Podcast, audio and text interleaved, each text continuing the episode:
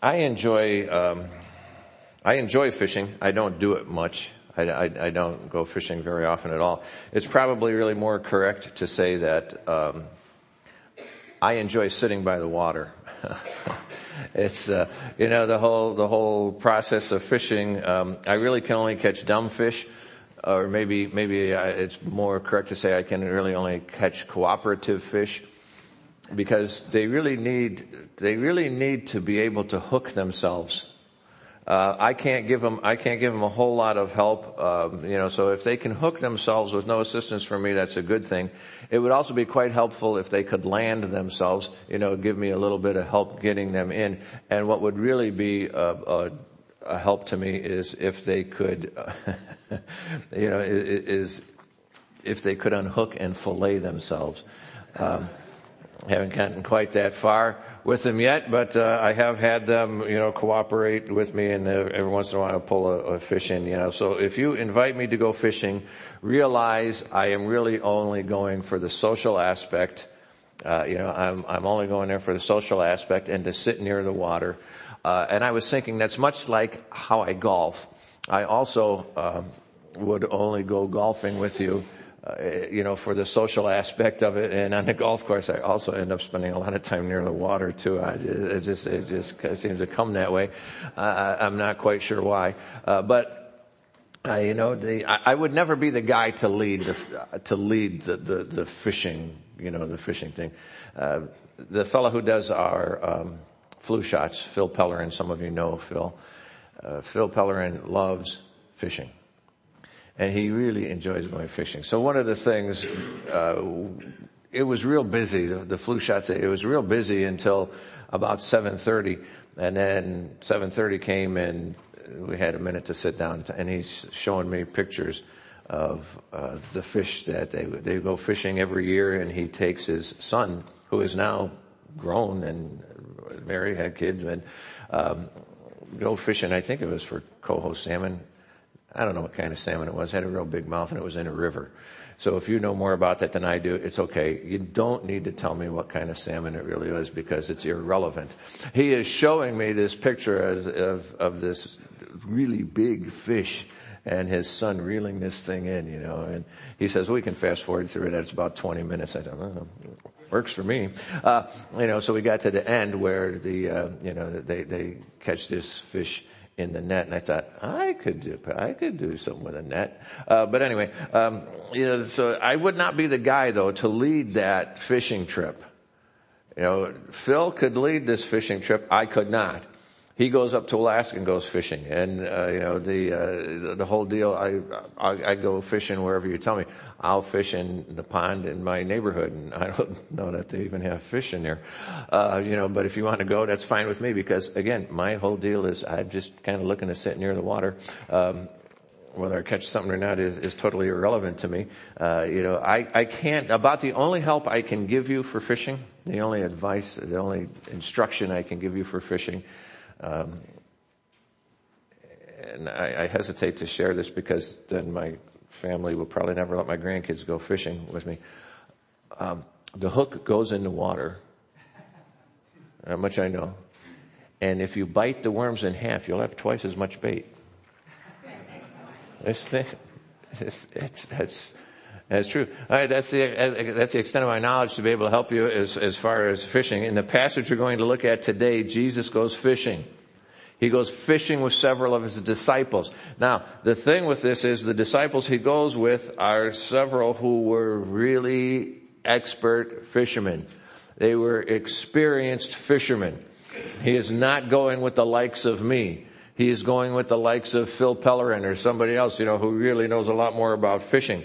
Now, as we look at this event, though, as we look at the event of Jesus here fishing with his guys, we're going to have the opportunity to learn how we can better engage people as we look at how Jesus engaged his disciples. Let's pray. Father, thank you for those who have different talents and gifts and abilities in mind.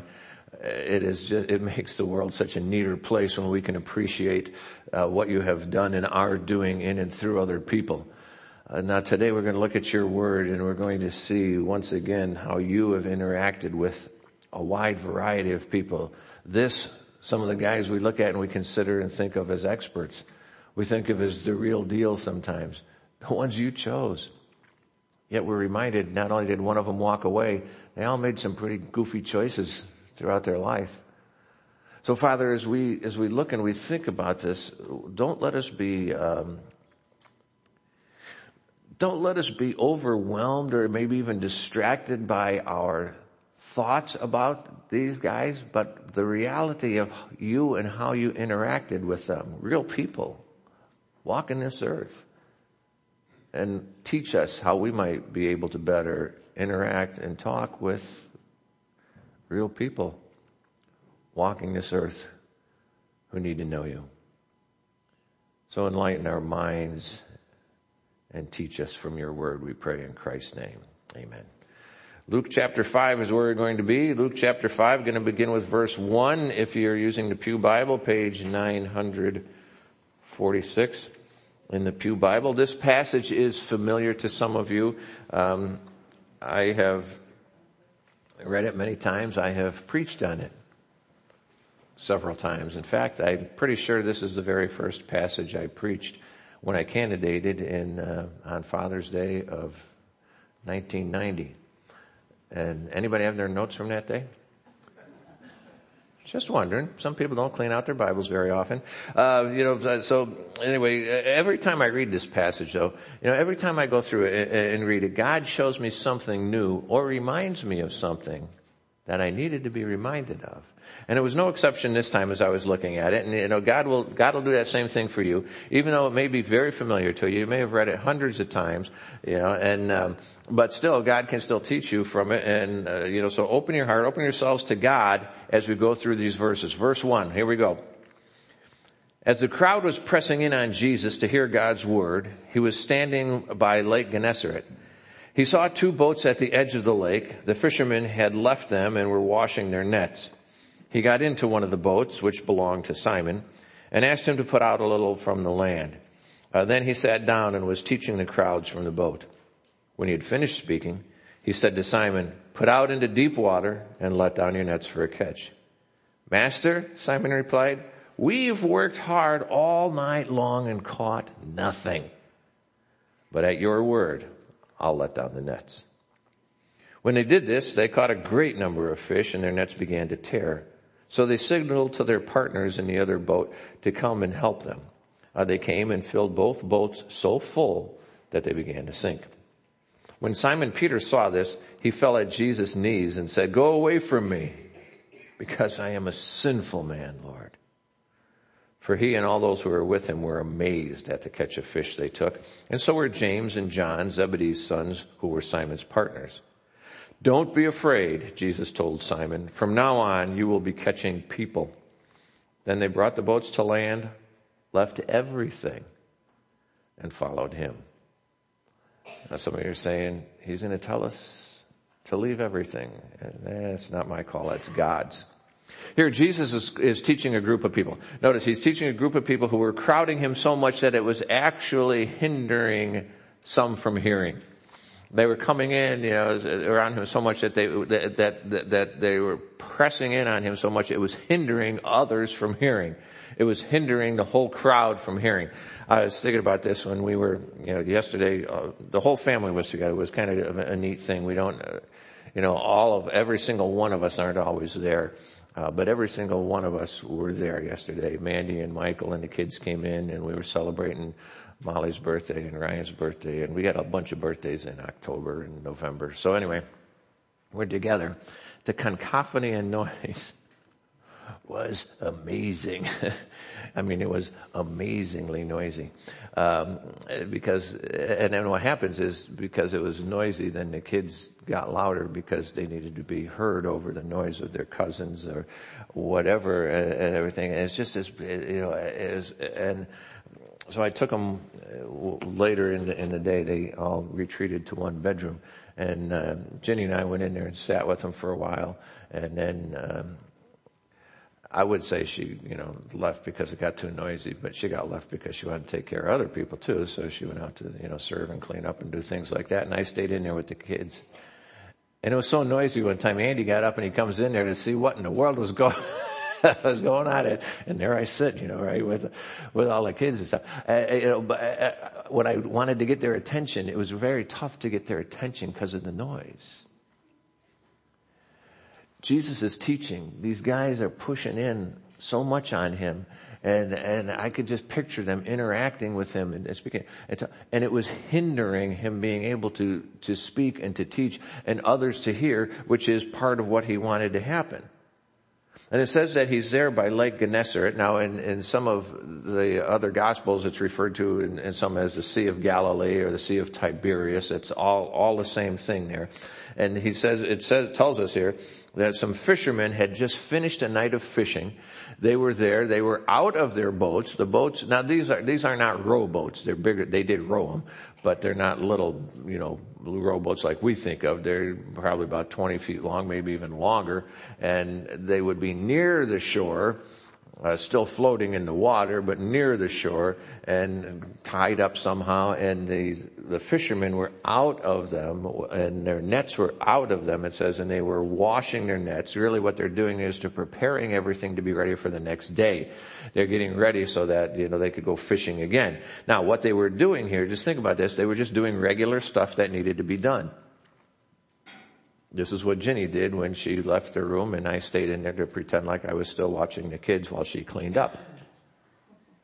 It's, part of full confession here. And so, they are getting everything ready. They getting the nets out, and they're washing the nets. They're getting the other junk out of the nets, that would be in there because they're, more than just the fish as they would be pulling things in, and so they're cleaning them up, they're getting things ready, and they're getting it ready so that in the morning, really later in that night when they would go out again, everything would be ready and they could get up and they could just go out there and be ready, and if they didn't clean them, it would even damage the net. So what they're doing is they're getting ready for that, just that regular stuff.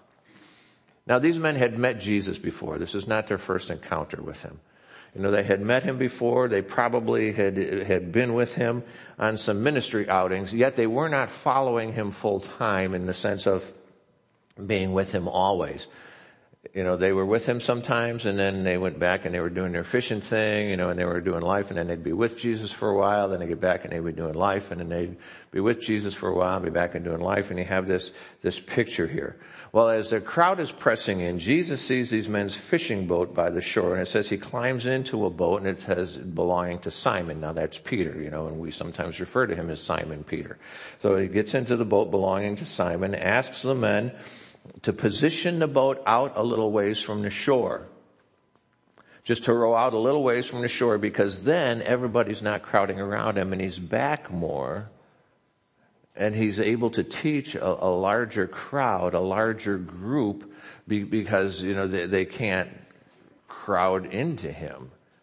And so not only is his voice going to carry better, but others are going to be able to be spread out and see him more.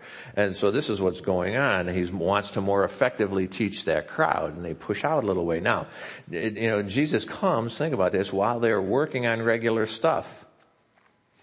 They were working on things that needed to be done when Jesus comes along. Simon and the other disciples weren't sitting around wondering what to have for lunch. They were doing work, and work that needed to be done, needed to be taken care of. And while he comes to them while they are doing this necessary work, and he presents them with an opportunity. He opens up an opportunity for him, an opportunity really to be with him again as he ministers, interrupting their regular stuff. Peter very wisely sets aside the necessity of things there to, that necessity of getting things done. And he sets aside that necessity to do as Jesus asked. He didn't make excuses. He didn't do anything else. He just set aside the routine and a necessary routine. I mean, this was a necessary routine for their business there, to be able to fish. He needed to get this stuff ready. It was something that was necessary, and he sets that aside, that necessary routine, in order to fulfill this request by Jesus, an opportunity to be with Jesus. And it just reminded me, it's a reminder for us to watch for Jesus during our regular day.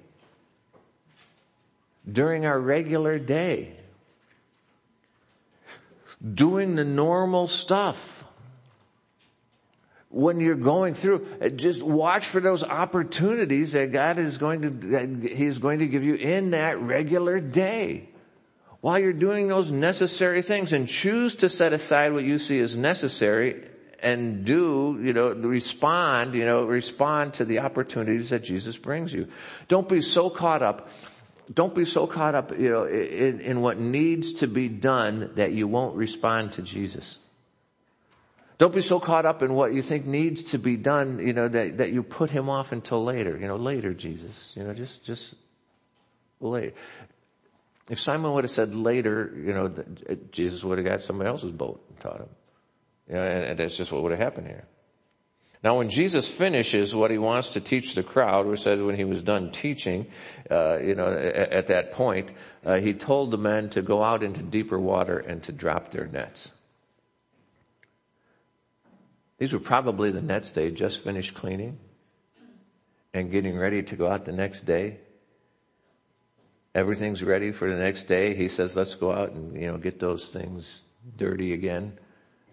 And he calls them to go out there. Now they were looking forward to being done with work.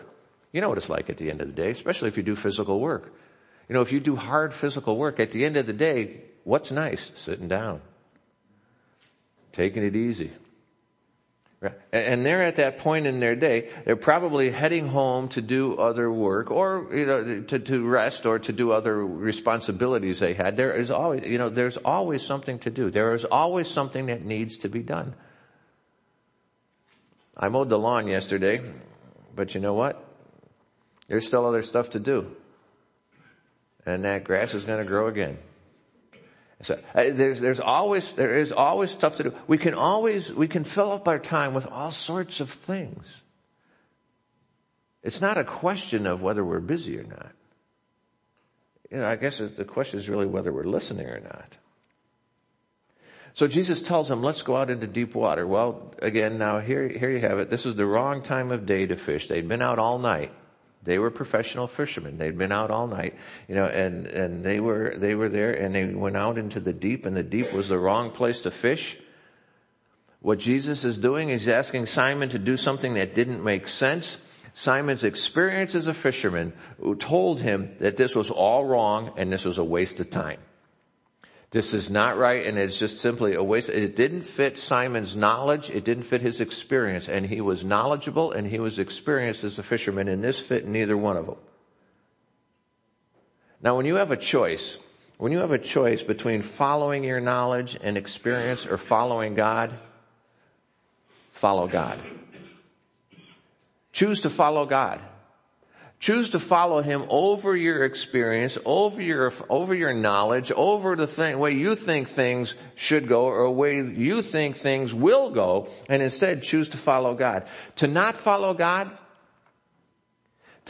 God, you're really saying to God, I know better about this than you. Wait a minute, I never say that to God. No, we do. We say that to God when we ignore him.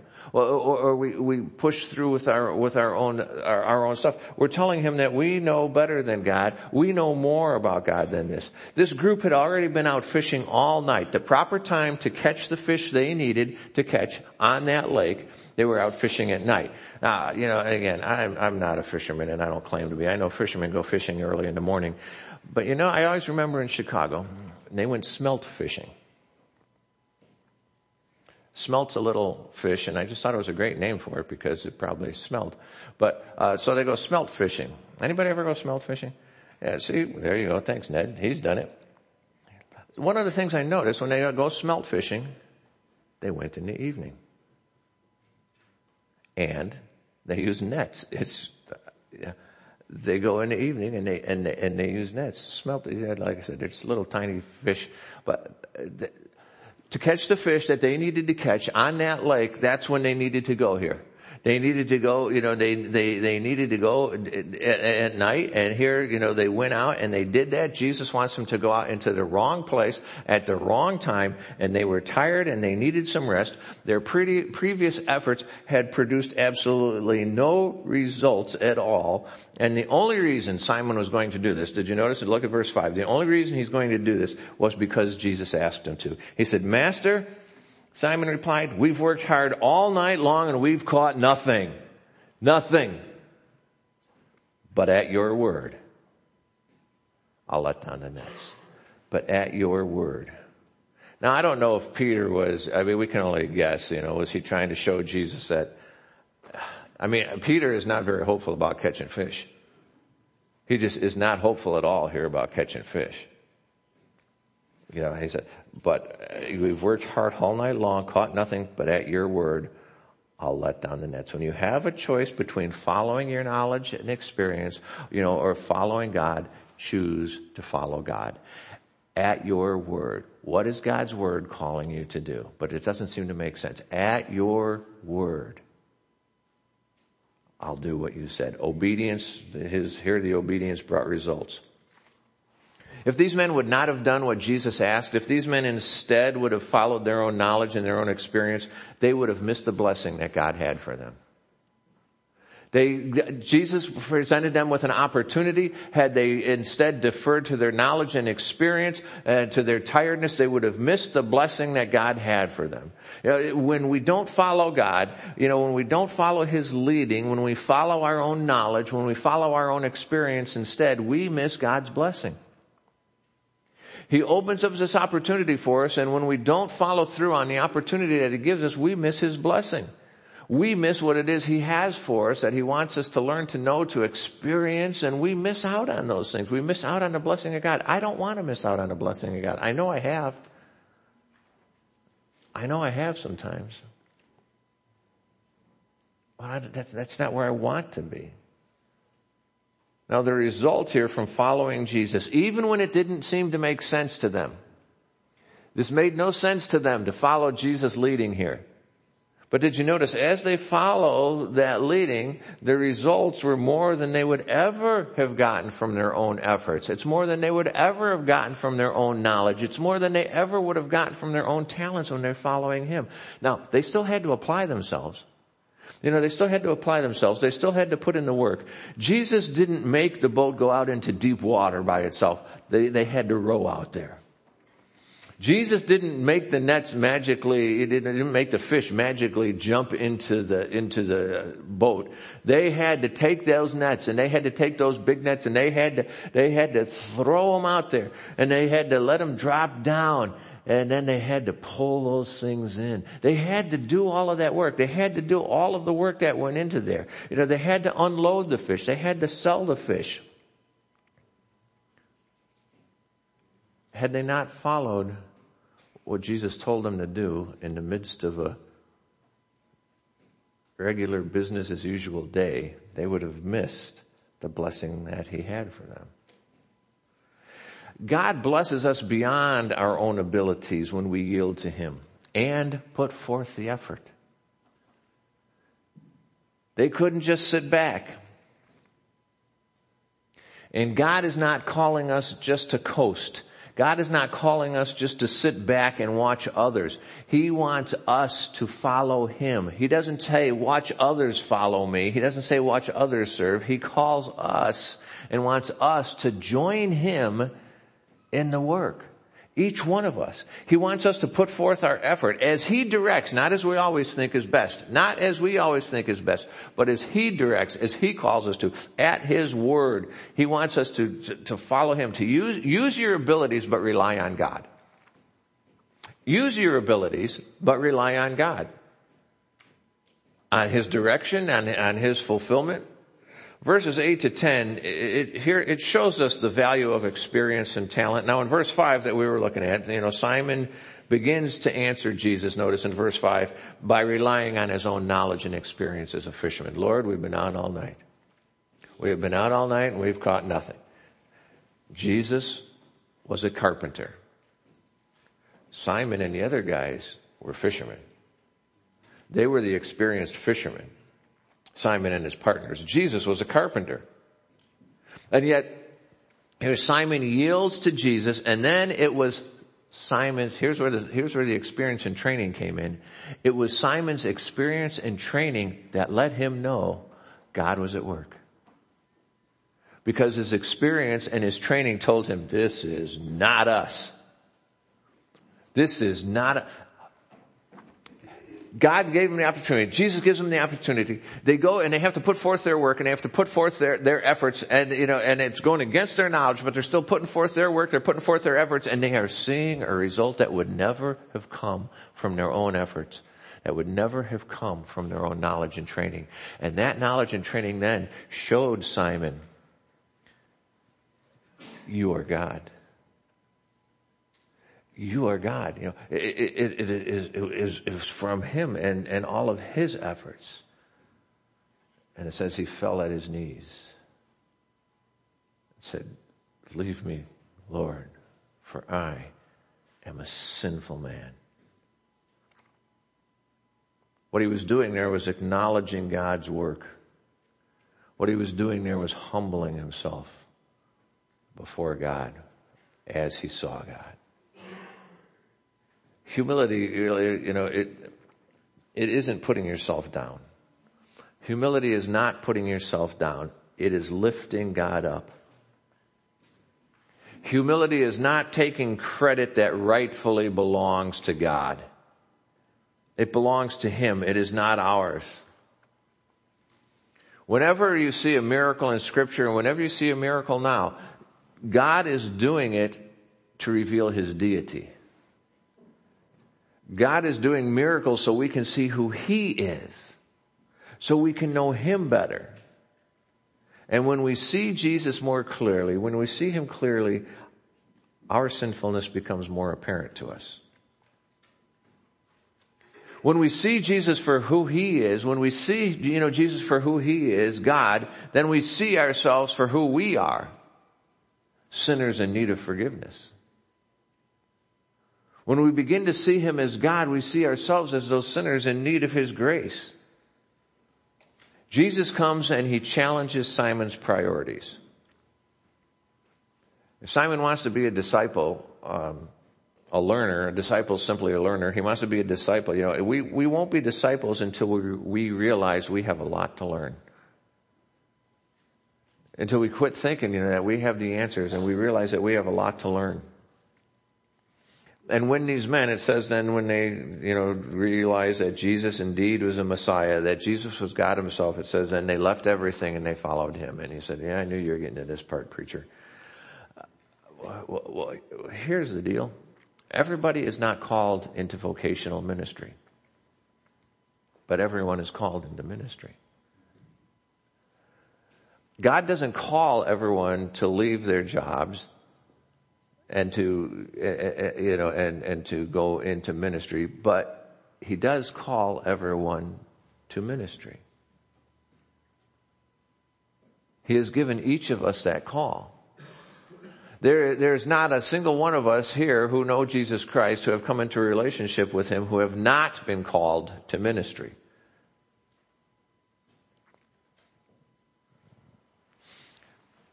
Pete and I were talking earlier this week. We were talking on Thursday, and he was talking about he met some other kids in his class who are Christians in a couple of his classes. And he said to me, he said, it's good to know. You know, he said, it's good to know that there's others there, you know, and others that I can talk to and stuff. He said, you know, up till that, he's, you know, been there 3 years now. And he said, you know, up till then, he didn't know there were other Christians there. I said, isn't it amazing? God entrusted these 600 other students to you. Sometimes we think, you know, we're the only one there and we can get discouraged. See it as the opportunity. You know, see it as that opportunity that God opens up before you. You know, we are all called to minister. You know, we're called to follow Jesus as our first priority. That's really what it is. That's what we're talking about here. Following Jesus as our first priority. Paul kept on working as a tent maker. He kept on working as a tent maker as he went out and he ministered. But he put following God first. The important thing is the call to minister. The important thing is the call to follow Jesus, taking priority in our lives. Not the second seat, not the, not the back seat, not the passenger seat. He is the driver. It takes priority. We should be willing to follow the Lord's leading wherever, even if on the surface, even if from our own experience, even if from our own knowledge, this seems foolish.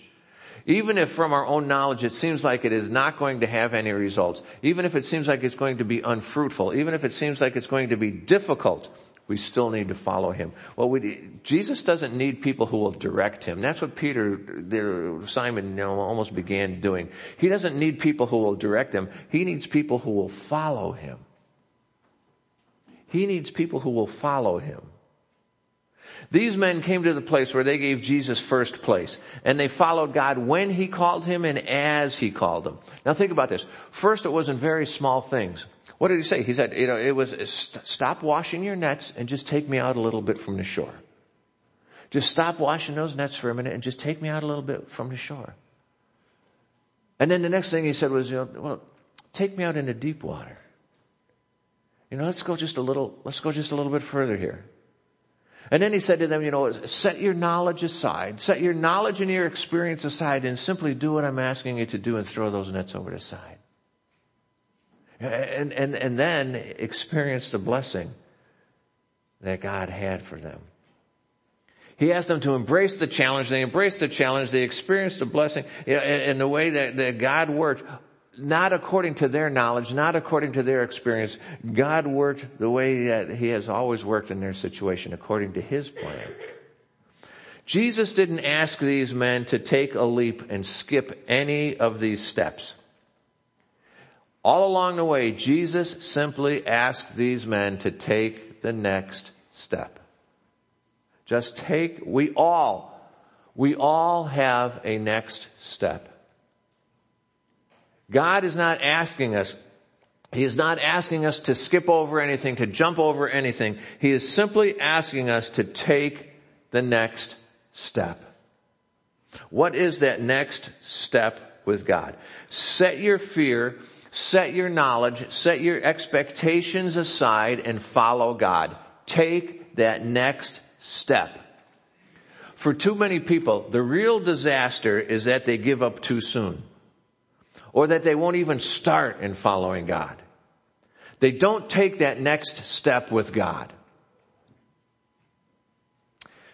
History was made last Sunday. I don't know if you realized it. History was made. Adam Vinatieri kicked a field goal that made him the man who has scored the most points in the NFL. No one in the history of the NFL has scored more points than he has. Adam Vinatieri is not a quarterback. A quarterback gets 6 points, 8 points if they go for the 2-point conversion. So those add up a little quicker. Adam Vinatieri is a kicker. He gets 1 point for the point after. He gets 1 point, or he gets 3 points for a field goal. And that's what he gets. So today he goes into the game. Did they play today? Okay, whenever he plays next. He goes into the game with 2,550 career NFL points. It took him 22 years, 345 games, 1,525 kicks to get that many points. He had 537 completed field goals. He's had 829 extra point kicks, which is 1 point. 800, almost twice as many times he had to kick that ball for 1 point than he did for 3. He's had 1,402 successful kicks, 123 unsuccessful kicks. What that is 1,525 small steps to make it. Take your next step with God. Take your next step with him. to better engage people, you know, if we're going to engage people as God wants us to, as God calls us to, we're going to have to change the way we view ourselves, the way we view our talents, our abilities, our knowledge. Take the next step God is calling you to. Use your knowledge, use your abilities, use your talents, but rely on God. Take that very next step. Change the way you view yourself so that you can take that next step with God. Give God that priority in your living. It takes intentionality. It takes humility. It takes a commitment to follow God. He is the leader. We are the followers. He leads. We follow. Take your next step in following God. In the bottom of your outline. On the bottom of your outline, I put some application questions. For some of you, this is the very first time you've realized that. But you would put some application questions down there. One of the questions is, what's your next step with God? Write it down. Just take a pen out right now. Write down your next step with God. Write it down in your outline. And then engage people. Engage people and help them come to a closer walk with Jesus. Help them to move closer to Jesus. Help them to follow God. And do it yourself.